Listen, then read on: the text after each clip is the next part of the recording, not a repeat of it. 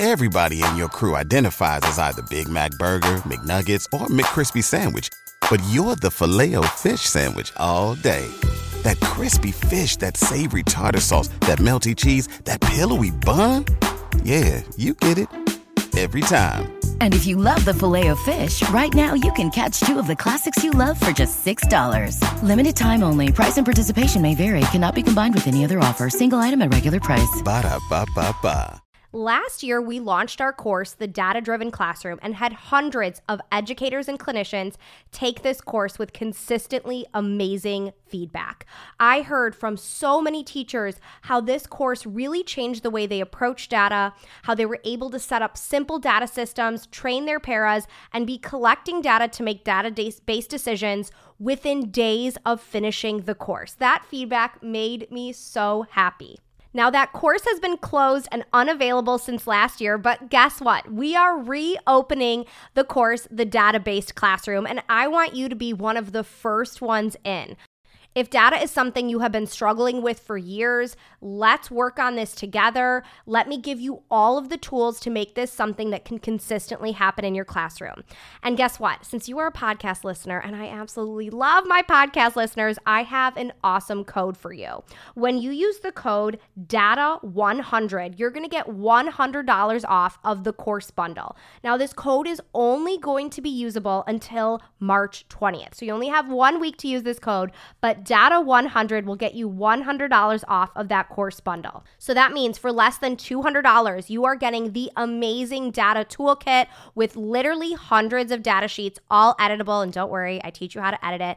And that entire data driven course that touches on academic data, behavior data, staff training, and so much more. There's a link in the show notes with all of the information. Let's make this year the year that data really works. Hi, I'm Sasha Long, special ed teacher and board certified behavior analyst. Welcome to the Autism Helper podcast. I'm here to explore different strategies to improve the lives of individuals with autism.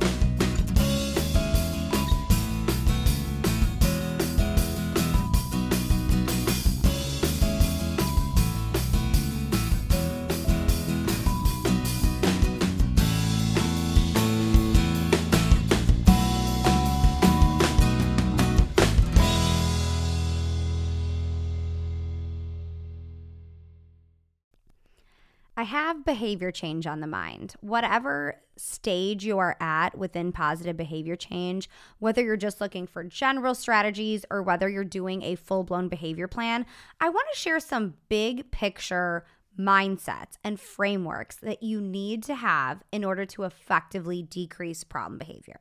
Now, before I get to those five things, I want to first share why this is on my mind. So, we released our positive behavior change course in 2020 for the first time.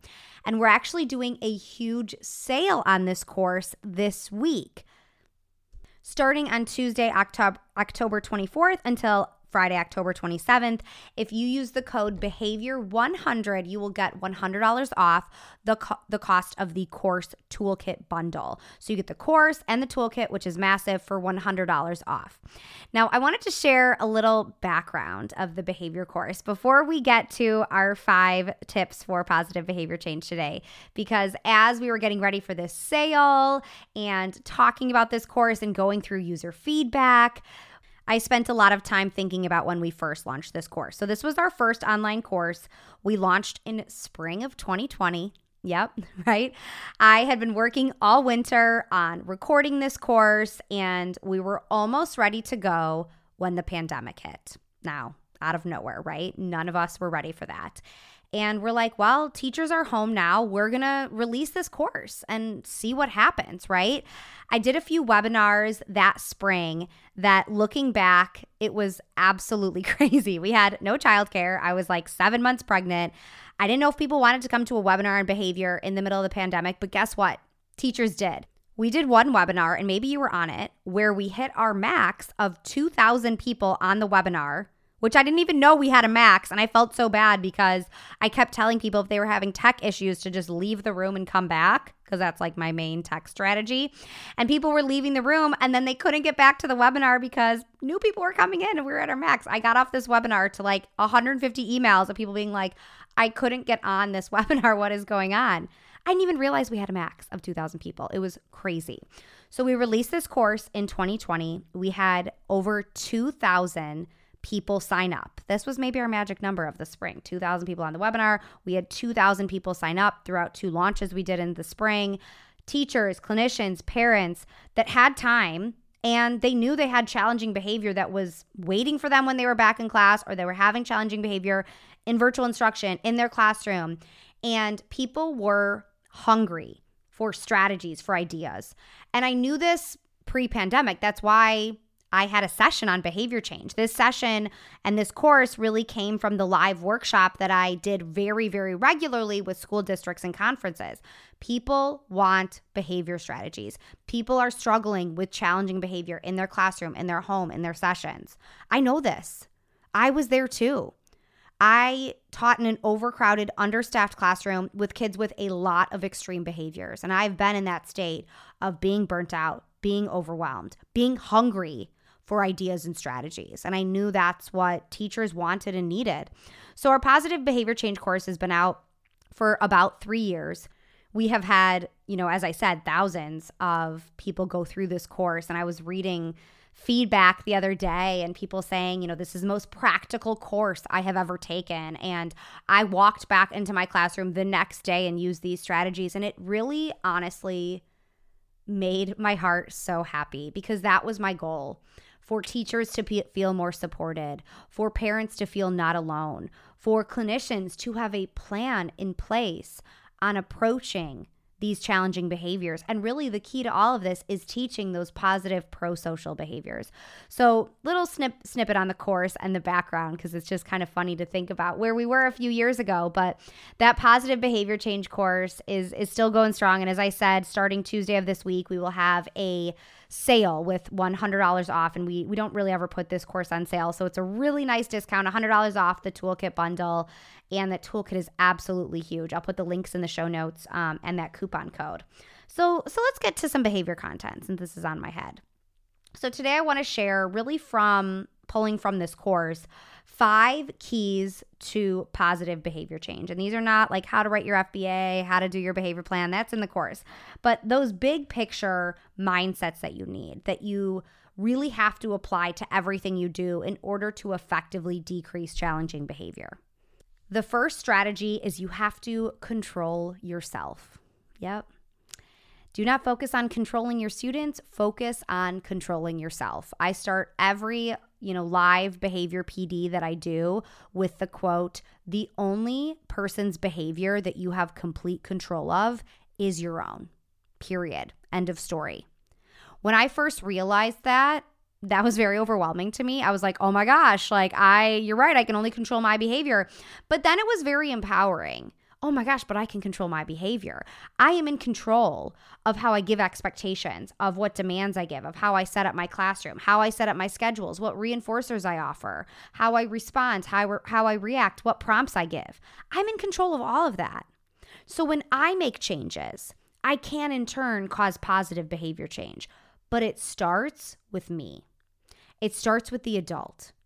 And that sometimes is kind of a hard pill to swallow because it's easier to blame the child. It's easier to say, he's naughty, he's lazy, he doesn't care. It takes the accountability off of us as the adult. When it's our job to provide the supports and the help that that child needs to be successful. Our role as an educator, and we have to provide those tools to help that child be successful successful for both academic and behavioral needs. So it starts with us. It's controlling ourselves. It's about modeling the behaviors we want to see more of. And you might be thinking like, "Okay, Sasha, I know this. That's great, but the next piece here is do your paraprofessionals and everyone else that is working with your child know this too?" because that's part of your role is really spreading this around to everyone. The bus driver, the gym teacher, the lunch manager. Is everyone approaching that student and that child with this same mindset? And that's hard. It's hard. It takes staff training, it takes time, and it takes discussion. but finding that time and having those discussions so everyone's on the same page supporting that student and starting supporting that student by making those changes within themselves. All right, strategy number two it is literally all about positive reinforcement. I mean, I could just leave that at that.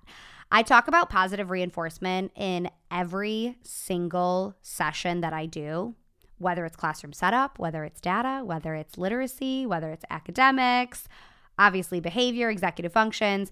Positive reinforcement works its way into everything because positive reinforcement is why we do what we do, right? If we are receiving positive reinforcement for a behavior, we keep doing it. That's what positive reinforcement means. So, this is how we teach academic skills. This is how we teach communicative skills. This is how we teach life skills, social skills. This is why negative behaviors continue, they are being reinforced. Once we understand reinforcement, we really have such a greater opportunity to really teach skills and decrease negative behavior. But if you are misunderstanding reinforcement, if you're confusing reinforcement with bribery, if you're thinking reinforcement is not necessary or applicable, I mean, you're wrong, first off then you're gonna have a really hard time. I hear people all the time being like, oh my God, I'm just gonna bribe him and use that. And I'm always like, that's reinforcement. That's not bribery. And that's okay, right? We all function on reinforcement. Why do you go to your job? To get a paycheck, right? Why do you lay down on the couch and click on on your TV? To watch Real Housewives. There's a reason why we do the things that we do because we're getting something awesome out of it. That's what reinforcement is. It's awesome, right? There's a reason we say a funny joke to a group of friends because they're going to laugh. If you say the same funny joke several times and no one laughs, you're going to stop saying that joke because you're no longer receiving reinforcement. Everybody in your crew identifies as either Big Mac Burger, McNuggets, or McCrispy Sandwich, but you're the filet fish Sandwich all day. That crispy fish, that savory tartar sauce, that melty cheese, that pillowy bun. Yeah, you get it every time. And if you love the Filet-O-Fish, right now you can catch two of the classics you love for just $6. Limited time only. Price and participation may vary. Cannot be combined with any other offer. Single item at regular price. Ba da ba ba ba. This is really how our whole world works. And having that really clear understanding of how to effectively use reinforcement is an absolute game changer. All right, number three strategy for behavior change use direct language. I talk about this a lot within behavior change and within executive functions. And it feels like very obvious, like, oh, of course I use direct language. Oh my gosh, I'm a teacher, I'm an SLP, I'm a BCBA, I know that. But thinking really critically about what directions you give and how you give them, being very clear, being very concrete, being being very explicit. This kind of starts with something as simple as avoiding saying what not to do. When you tell a child what not to do, like don't run in the hallway, you are now requiring that they make an inference of what to do instead. And guess what? A lot of our kids are struggling with making inferences, right? They have to infer, well, if I can't run, should I walk? Should I roll? Should I hop? Should I, you know, hot dog roll down the hall? What should I do? They have to make that decision. Instead, when we're giving directions, tell them what to do. Hey guys, walk in the hallway. Be very concrete and specific. Focus on the positive. Focus on the next step. Sometimes when we give directions, we're highlighting the problem. Oh my gosh, you haven't eaten your breakfast. You're going to be late for the bus. An unproductive statement. I mean, I'm guilty of it as a parent for sure. But what is that statement doing? You're you haven't eaten breakfast. You're going to be late for the bus. We're thinking that that communicates hurry up, eat your breakfast real quick and get out the door. That's not communicating that. That's just highlighting the problem, right? Instead, hey, here's this granola bar. You go, you go eat it on the way to the bus right now. So we don't miss it. That's fine. We're giving the what to do and the reason why instead of just highlighting the problem. Direct language helps avoid miscommunication this is going to help prevent problem behaviors before they start. And this gets you and your child on the same page right away. Number four, understand why the problem behavior is happening. If only it were so easy. If only we just had like a quick, you know, quick and easy way to know why problem behavior was happening. If only kids just announced, like, hey, This is an attention seeking behavior as they elope out of the room. No, it's not so easy. It's hard, right? This step is hard, understanding why problem behavior happens.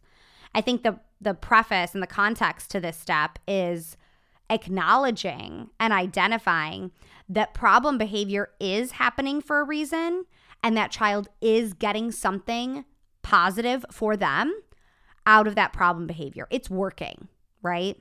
You may not think it's working, but for them, it's working. And I know that because they're continuing to do it. So I think that's an important discussion to have with your team. What are they getting out of this behavior? What is this bringing them? What awesome thing is this getting them? Are they getting out of work? Are they getting attention? And remember, it doesn't have to be positive attention. Attention is attention, right? You may think, oh, everyone's laughing at them or I'm reprimanding them, they're getting in trouble. For some kids, it doesn't matter. As long as they're getting attention, they're cool. What is that problem behavior communicating and what is it getting them access to them access to?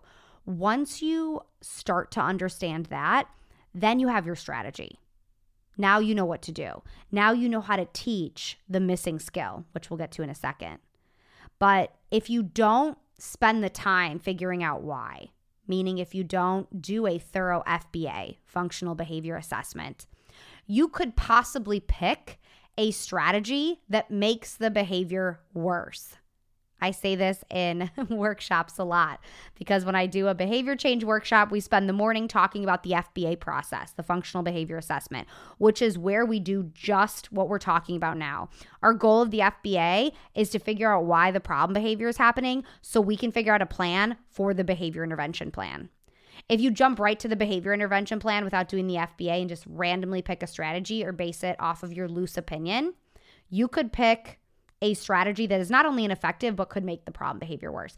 And if that doesn't scare you, I don't know what does, right? So we need that process first of figuring out why. Is this an attention seeking behavior? Is this an escape behavior? Is there a sensory or medical component? We have to do our due diligence to figure out what's going on, or else we'll never know what that plan should be. And now we're on to the plan. So, the last step for behavior change is teaching the positive replacement behavior. Reducing negative behavior happens by increasing a positive behavior to replace it. That's it. We get rid of negative behaviors by teaching something else. It really happens away from the negative behavior because when the negative behavior happens, we are in that responsive reactive mode, right? Our goal is to prevent problem behaviors before they start, and we do that by teaching, by educating. That's how we approach everything else. If you're teaching us a math skill, let's say you're teaching addition and the, the child gets it wrong, you're, you know, that you write down two plus two and they write down five. Do you punish them and expect that that will teach the correct answer? Are you like, no, that's not five? How could you do that? Why would you think it's five? That's it. Go over there. Go to timeout. No, right? We know that wouldn't teach the missing skill of adding. And we know that's inappropriate, right? It sounds ridiculous. We would teach, we would bring out manipulatives, we would use touch math, we would t- count on our fingers, we would teach self correction, right? There's all kinds of strategies we could bring to teach that missing skill. Same with our kids, right? If they're off task, and they're wandering the classroom, they're sharpening their pencil, they're engaging in, you know, problem behavior with other students. And we just reprimand, we just punish. That's not teaching the skill of being on task. That's really what we want to see. We want to see them starting their work, staying with their work, being independent. So instead of focusing on responding to the off task behavior and possibly punishing it, we instead need to flip the script and focus on building up on task behavior. How can we teach them to stay on task? How can we teach them to redirect back to their work? How can we teach them to get started right away? What strategies can we use there? That's where our behavior plans have to be. Our behavior plans need to be fully focused on instruction, on teaching those positive pro social replacement behaviors. All right, five key strategies for behavior change controlling yourself, utilizing positive reinforcement, using direct language, understanding why pos- problem behaviors happen, and then teaching those positive replacement behaviors. That's what it's all about, right? But it's complicated. These behaviors have long learning histories. There's no quick magic wand, but there is a framework that you can follow. There is a path that you can take and steps you can take to use these strategies to the problem behaviors you are seeing in your class and in your home settings. It's following that functional behavior assessment, implementing a function based behavior plan, using positive reinforcement correctly. And this framework is what is included in our positive behavior change course. I know how it feels to feel overwhelmed and scattered and trying all the things and nothing working. Instead, I want you to have a plan. I want you to feel confident with that plan, knowing there is a step by step way to approach these challenging behaviors. And that's what the course is absolutely all about. So, again, the course is on sale from Tuesday, October 24th until Friday, October 27th. So, only a few days. And you can use that code behavior100 to get $100 off that bundle. So, if you are in the season of teaching where you are overwhelmed, you are burnt out, you are feeling done, you come home completely over it and you dread going to school the next day, I get it. I've been there. I have had seasons of teaching where I literally had hives every night because of the stress of school and dealing with extreme behaviors. And it's not that I didn't love my job, I loved my job. And I know you love your job, but it's hard. And our students are struggling and we are struggling. So let's work together and let's have a plan for supporting this student and you through this challenging time. Thanks for listening to the Autism Helper podcast. If you liked what you heard and want to hear more, hit subscribe. It would mean a lot to me if you left some feedback. Whether I'm working one on one with a student, doing a podcast like this one, or presenting for a PD, my goal is always to provide as much value as I can. So your feedback really helps me make sure I'm doing just that. If you have other topics you'd like me to cover, leave in the feedback or message me on social media. You can follow me at The Autism Helper on Facebook, Instagram, YouTube, and Pinterest, or visit my website, theautismhelper.com. Thanks again for listening.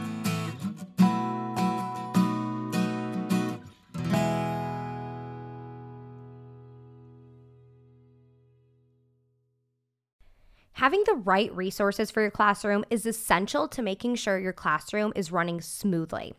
At the Autism Helper Shop, we have all of the resources you need to make sure you have the behavior, communication, and curriculum supports for your students. Within our shop, we have adapted books, task cards, resources aligned to the VB-MAPP and the ABLLS, behavior plan flowcharts, data sheets, curriculum everything you need, whether you are an early childhood teacher or a high school teacher. We have all of the resources that will meet those students' needs. So head over to shop.theautismhelper.com to check out all of our resources.